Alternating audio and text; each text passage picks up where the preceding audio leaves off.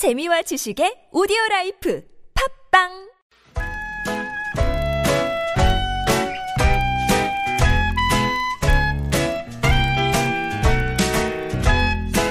메마른 마음에 산뜻한 문화의 바람이 붑니다.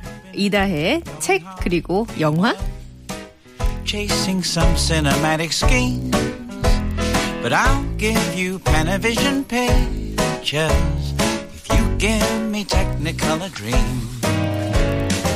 복잡한 일상에서 잠시 벗어나서 책과 영화 이야기에 한번 푹 빠져보겠습니다. 이다혜의 책 그리고 영화 오늘도 시내 21의 이다혜 기자와 함께합니다. 안녕하세요. 안녕하세요. 네, 오늘은 부산행 지난주에도 말씀드렸고 네. 그 부산행에 대한 영화 얘기해 주신다고요.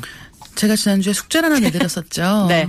해오셨나요? 숙제라 함은 저한테 부산행을 보고 오라. 네, 라는 그렇죠. 숙제. 원래 여름방학 숙제는 좀 미뤄야 맛 아닙니까? 언제까지? 그거는 어, 저도 모르겠습니다. 지금 부산행 관객이 620만 명이 넘었거든요. 어, 진짜요? 그렇게나 일주일밖에 안 됐으니까. 어머, 어머. 굉장히 성적이 뭐 정말 눈이 오, 크게 뜨일 만큼인데 예. 620만 명에 들어가지 않으시는 걸로. 아니 대신 제가 네. 공부는 많이 해왔어요. 제 주변에도 막 물어보고 어땠냐 후배나 아, 원래 물어봤고 어, 화장이나 사랑 같은 것을 글로 배울 수 없지 않겠습니까? 그렇죠. 영화를 글로 배울 수는 없습니다. 그러게요. 글로 네. 배울 수 없는데 아 저도 이제 뭐 상황이 상황인지라 아무튼 숙제를 어느 언젠가는 해결을 하도록 하고 네. 네, 부산행 영화 어쨌든 아니, 지금 네. 굉장히 성적이 좋아요. 그래서 음. 지금 방송 들으시는 분들 중에도 부산행 보신 분들 꽤 많을 것 같고. 네네. 저도 이제 평일 낮에 이제 다시 한번 봤거든요. 근데 어.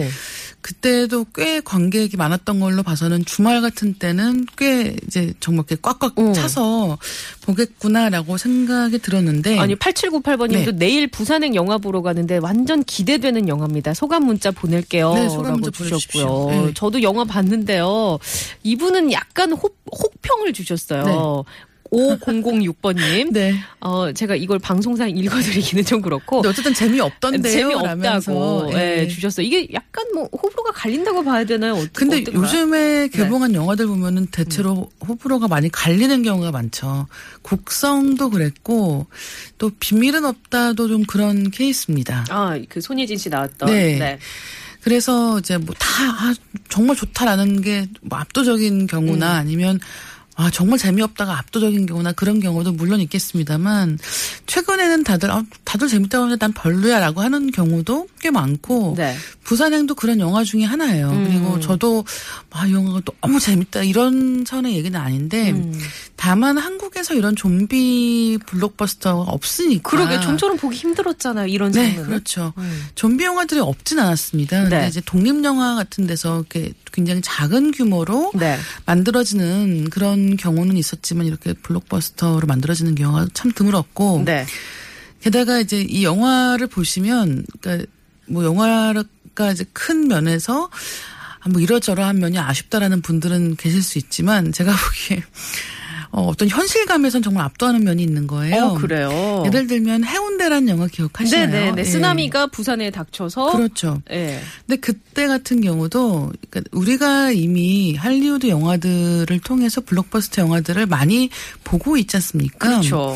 그런데 그럼에도 불구하고 이 한국을 무대로 한 블록버스터 영화들이 굉장히 특별한 이유라고 한다면 우리가 알고 있는 광경을 무대로 하고. 쓰나미가 네. 예, 덮친다든가 뭐 익숙한 장소고 또- 네그 어디선가 한 번 이상은 봤고 가봤고 그렇죠. 그 장소가 이제 어, 다 영화 아는. 데인데 네. 약간 이런 느낌이 있는 거예요. 음. 아마도 그런 이유 때문에 이 해운대도 천만 관객 돌파를 했을 텐데 네. 부산행을 보시면 어 아마 KTX 타보신 분이라면 네. 그 다들 너무 현실감이 드는 거예요. 그 문 여는 방식 있지 않습니까? 네네. 개차마다 문 열 때 이렇게 눌러서 그렇죠. 문을 연다든가 그다음에 뭐 화장실 안 광경이라든가 오. 그 칸과 칸 통로 이런 곳들이 네. 굉장히 낯이 익은 거예요. 갑자기 그 얘기해 주시는데 네. 저 거기서 막 좀비들이 이렇게 막 튀어나오고 그렇죠, 막 그런 그렇습니다. 그런 게 상상이 가면서 그런 디테일이 살아 있는 네, 거군요. 맞아요. 네. 그러니까 내가 아무래도 알고 있는 장소가 이런 좀비 액션의 무대가 되기 때문에 그런 면에서의 그 친숙함이 주는 좀 음, 오싹함 이런 네. 것들이 분명히 있고요. 어, 그런 면 때문에도 많이들 좋아하시는 것 같아요. 음. 거기에 더해서 배우들 얘기를 빼놓을 수가 없을 것 같습니다. 네네.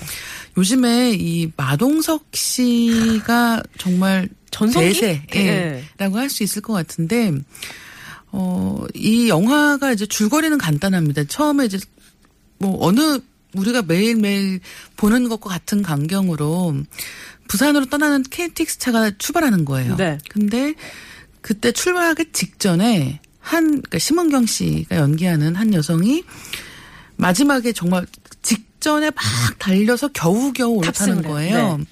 또 그런 사람들 또 꼭 있지 않습니까? 그렇죠. 임박해가지고 출발하기 직전에 접니다.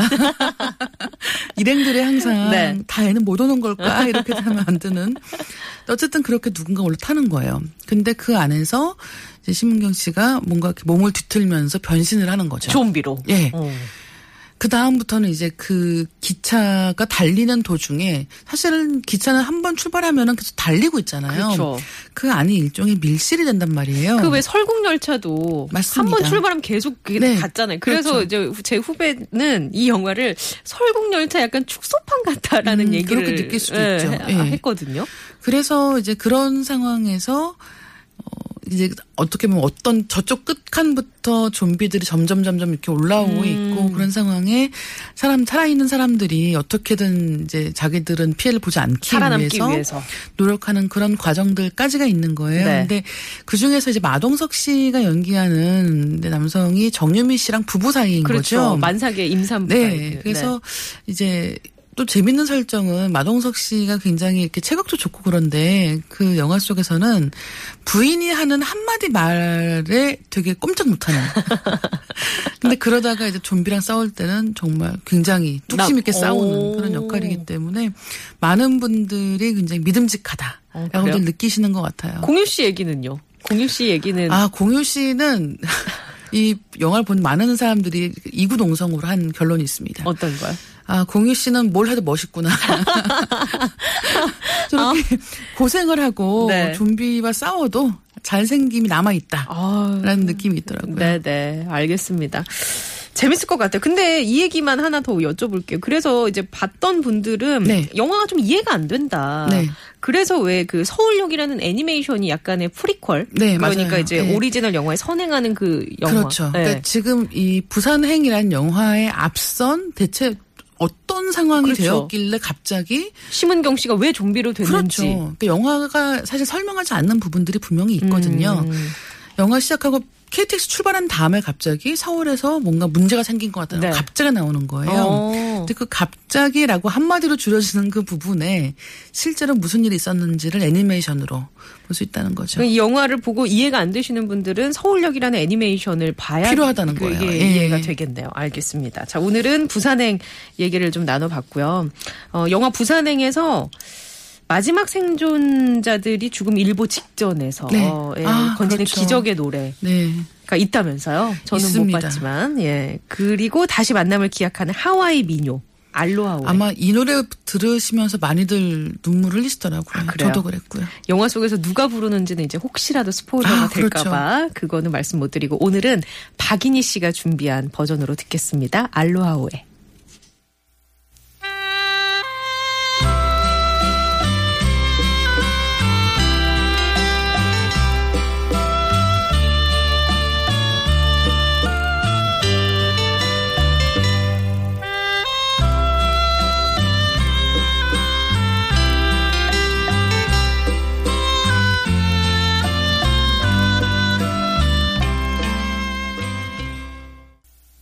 네, 라디오 와이파이 오늘은 이다혜 기자와 함께 책과 영화 이야기 나눠봅니다. 앞에서 저희가 퀴즈 내드렸거든요. KTX 타고 부산까지 어른 하나, 초등학생과 하나, 초등학생 하나, 평일 낮에 얼마일까 편도로. 정답 아. 알고 계세요? 아니요? 1번 8만 원 이상, 2번 15만 원 이상. 전몇 명이라고요? 아이 한 명하고 어른 하나, 네. 초등학생 하나. 8만 원 이상 아닌가요? 예, 8만 원 네. 이상입니다. 순간 긴장했네요. 이번 15만 원 이상은 저희가 그 비행기 요금을 기준으로 해서 아, 내드린 네. 거고 정확하게 얘기하면 8만 9,700원이 든다고 네. 해요. 자, 정답 많은 분들이 보내주셨는데 3685번님이 저는 마트 배달 배달 기사인데요. 부산은 제 2의 고향입니다.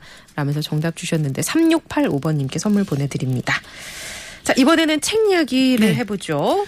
어, 이제 방학이지 않습니까? 그래서 그렇죠. 가족이 같이 볼 수 있는 책이기도 하고요. 어, 전국 중고등학생들의 학급 문집 글모음이 책으로 묶여 나왔습니다. 오. 시스루 양말과 메리야스라는 그런 좀 독특한 제목인데요. 네.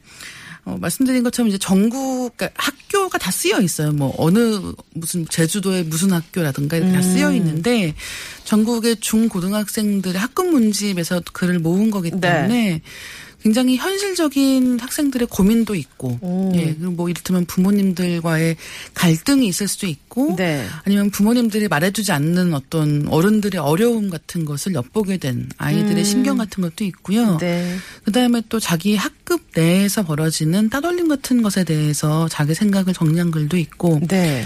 이 학급 문집이기 때문에 또 뭐 시도 있고 소설도 그러니까 에세이도 있습니다. 네. 굉장히 자유분방한 방식으로 자기들의 이야기를 솔직 담백하게 털어놓고 있는 글들을 만나실 수가 있고요. 어, 이 시스루 양말이라고 하는 이 책 제목에 쓰여 있는 것이 시스루라는 게 이렇게 안에가 비쳐 보이는 걸 얘기를 합니다. 네. 네. 그래서 이 시스루 양말이라고 하면 아무래도 요즘 학생들이 좋아하는 그런 스타일을 보여주는 것이고 메리야스라는 말은 또 요즘 학생들이 모를 네 그런 이렇게 뭐라고 이렇게 딱 집에서 붙는? 네. 예. 어, 보통 민소매. 겉옷 안에 입는 네, 네. 예, 민소매 속옷 같은 식으로 입는 그런 네. 것들을 얘기가, 이, 이야기를 하는 거죠. 그래서 이런 식으로 이 제목부터가 벌써 요즘 어린 학생들과 음. 부모 세대들을 연결짓는 그런 제목을 갖고 있는 것처럼 이 내용들도 그런 것들이 많아요. 그래서 어 아마도 이 책을 가지고 뭐 그러니까 다른 친구들이 쓴 것이다라고 생각하고 이제 자녀분들께 읽히시는 것도 굉장히 좋겠지만 저는 사실 이 책 읽으면서 아 부모님들이 알고 싶어하는 요즘 아이들 학교에서는 어떤 일이 있을까 혹은 아, 내가 아이들하고 얘기를 하고 싶은데 어떻게 좀 얘기꼬를, 그 물꼬를 트면 네. 좋을까라는 고민들에서 조금은 힌트를 얻으실 수 있을 것 같고요. 인상적인 얘기가 있다면 한 가지 정도 소개해 주실 수 있을까요? 네, 여기 이제 실린 이야기들 중에서, 어, 어머니랑 같이 이제 문자를 주고받게 되는 네. 그런 이야기가 있습니다. 이 서울에 있는 인수중학교에 최하늘 학생이 쓴 그런 이야기인데요. 제목이 똑똑똑이에요. 이렇게 문 두들길 때 네, 네. 똑똑똑 이렇게 두들기는 그런 이야기인데, 그러니까 엄마랑 싸운 거예요. 그래서 엄마하고 이제 둘이 같이 말을 안 하고 음. 냉전 중. 예. 그리고 이제 용기를 못 내고 음. 한참 어떻게 내가 다시 엄마한테 말을 해야 되는 거지? 이렇게 내가 잘못한 것 같은데 그 얘기를 꺼내는 게 너무 어려운 거예요. 그래서 집에 와서 이제 막 침대에 누워서 생각을 한참 하면서 이제 휴대폰을 꺼내 울고 있을 엄마에게 문자를 보낸다. 어. 예. 그러면서 문자의 내용이 똑똑똑 이렇게 보내는 거예요. 어. 그러니까 이런 글을 보고 있으면 아마 아무래도 어른들이 할 수 있는 굉장히 세련되거나 네. 이런 좀 약간은 자기 다듬어진, 진심을 예, 네. 약간은 숨기고 어떻게 하면 상대방이 좀 더 편안하게 받아들일 수 있을 여러 가지를 생각하는 그런 과정을 거치지 않고 어, 중학생 고등학생들의 딱 그 눈높이에서 음. 하는 고민들과 네. 어떻게 하면은 좀 더 같이 이야기할 수 있을까라는 어. 고민들을 이 책에서 학생들의 글을 통해 만날 수가 있습니다. 아마 어른들한테 더 필요하지 않나 생각이 드네요. 아무래도 그런 느낌이 들더라고요. 예, 예. 자, 시스루 양말과 메리야스. 재밌는 책 이야기까지 잘 들었습니다. 오늘도 시간이 역시 빨리 가네. 다음 주에 만나 뵐게요. 네, 감사합니다. 네, 고맙습니다.